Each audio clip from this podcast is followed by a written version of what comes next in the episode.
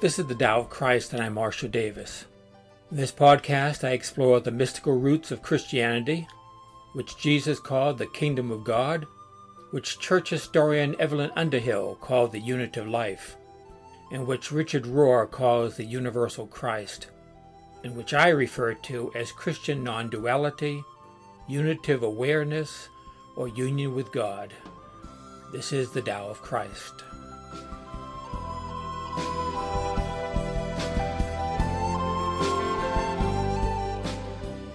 Good morning. This is Marshall Davis. Today I'm going to look at the fourth of Jesus's non-dual beatitudes.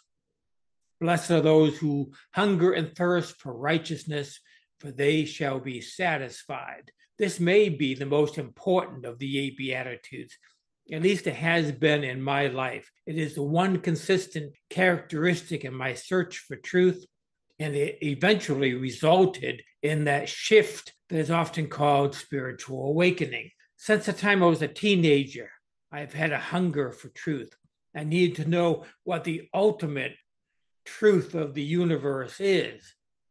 It's what led me to become a religion major in college long before I considered myself a Christian.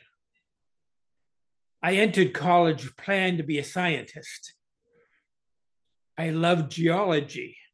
I think it's because of all the time I spent hiking in the White Mountains of New Hampshire as a child and as a teenager.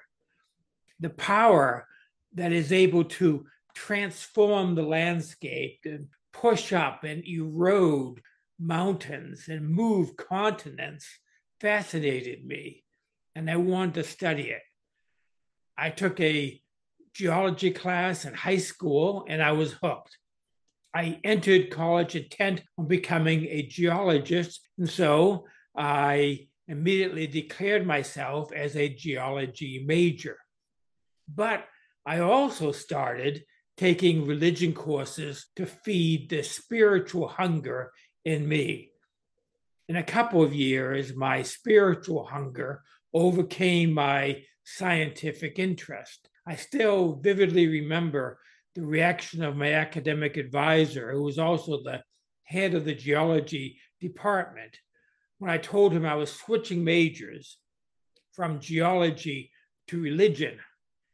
He asked why, and I responded that I wanted something practical. That's the word I used. He was dumbstruck. He could not figure out how religion was more practical than geology.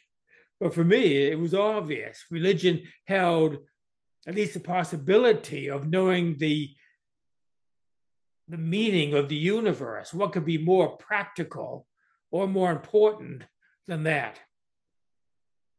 I hungered and thirsted for the truth behind the universe. In time, that hunger and thirst blossomed into spiritual awakening, or as Jesus called it, eternal life. That's the meaning behind the Beatitude. Blessed are those who hunger and thirst for righteousness, for they will be satisfied. I am satisfied. No more spiritual searching, no more wondering.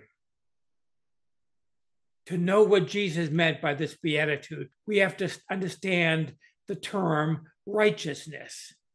Now, this is where a lot of Christians go astray.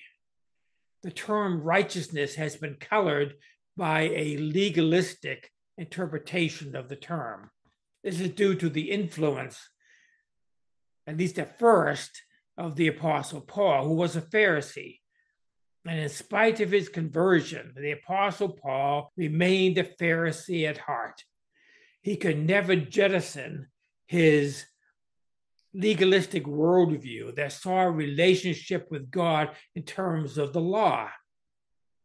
He saw Christians as condemned sinners standing before the judge of the universe, sinners in the hands of the angry of an angry God, as Jonathan Edwards said. Paul set out to solve this problem using the death of Jesus on the cross as the transactional solution to this cosmic legal problem. He saw Jesus' death as a propitiation, an atoning sacrifice that satisfied the law. Christianity has been following this pattern ever since. That's the problem with Christianity. It listens to Paul more than it listens to Jesus. Christians read the Pharisaic interpretation of righteousness into Jesus' beatitude, but Jesus did not see righteousness in that way. He never suggested that his death had such a meaning.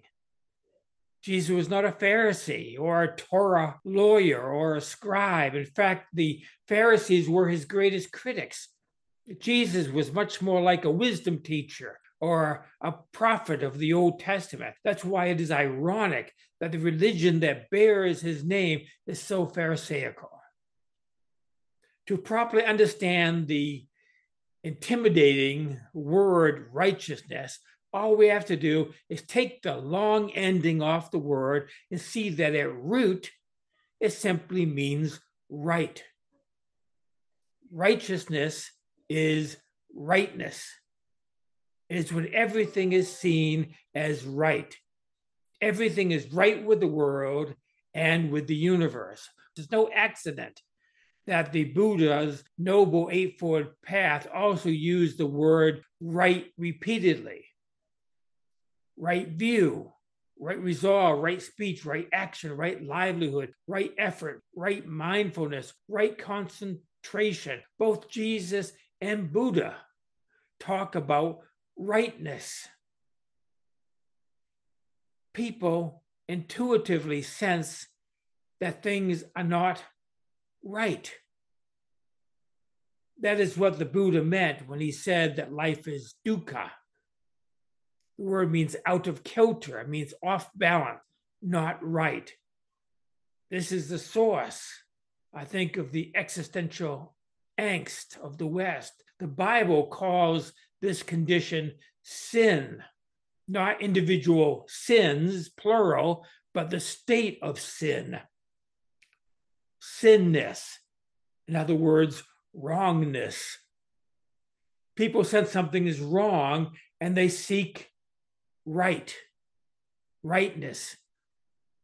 And religions have historically concocted all sorts of systems to set things right.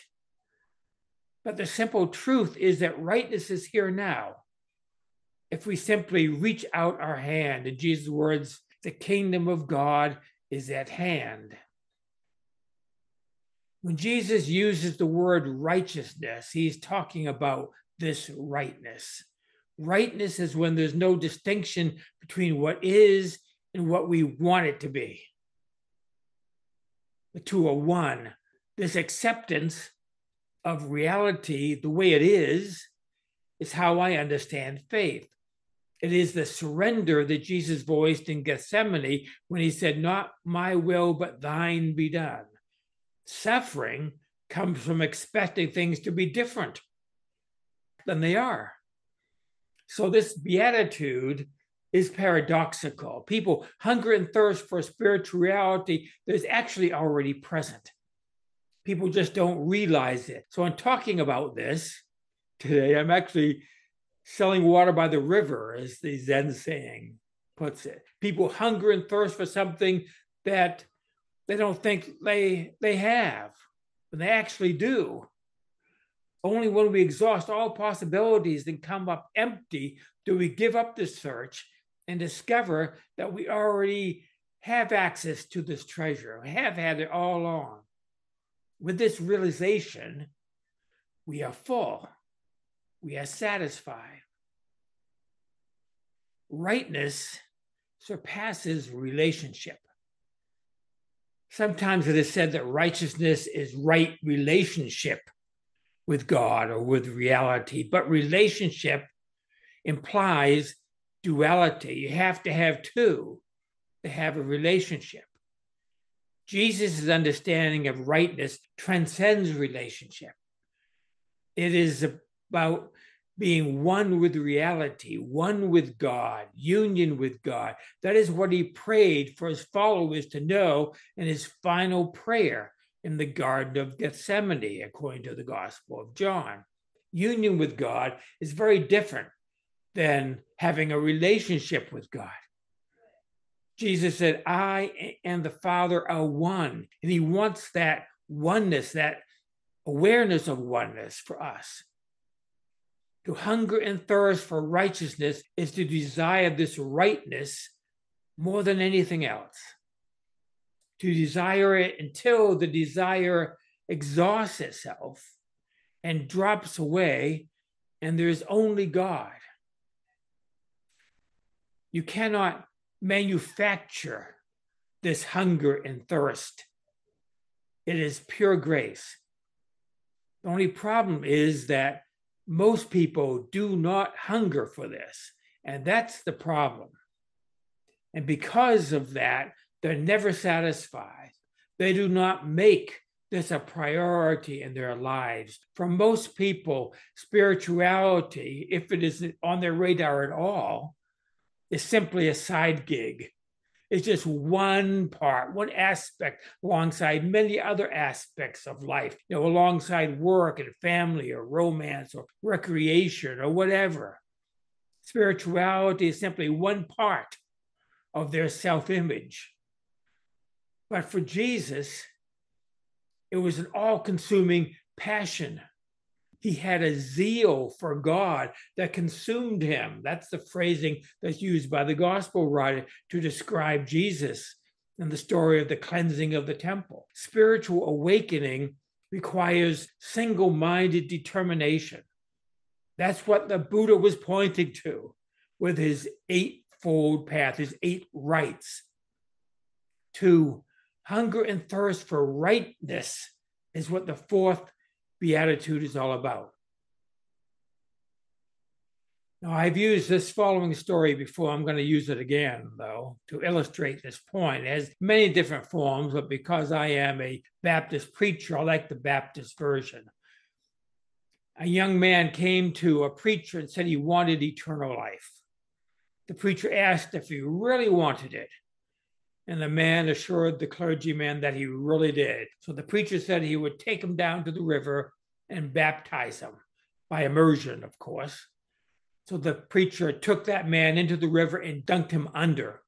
But instead of immediately bringing him up again from the water, he held him under. He held him under until the man was afraid he was going to drown. The man kicked and waved his arms and hit the preacher and did everything he could to get back up out of the water. When the preacher finally let him go, the man came up sputtering and coughing and spitting up river water. And when he finally caught his breath, he yelled at the preacher, What are you trying to do? Kill me? The preacher responded, You said you wanted eternal life when you desire eternal life as much as you wanted a breath of air a moment ago, then you will find eternal life. When we hunger and thirst for rightness, the way a drowning man wants air, or a starving man wants food, or a thirsty man wants water, then we find what we are looking for. Blessed are those who hunger and thirst for righteousness, for they shall be satisfied. That is it for today. Grace and peace to you.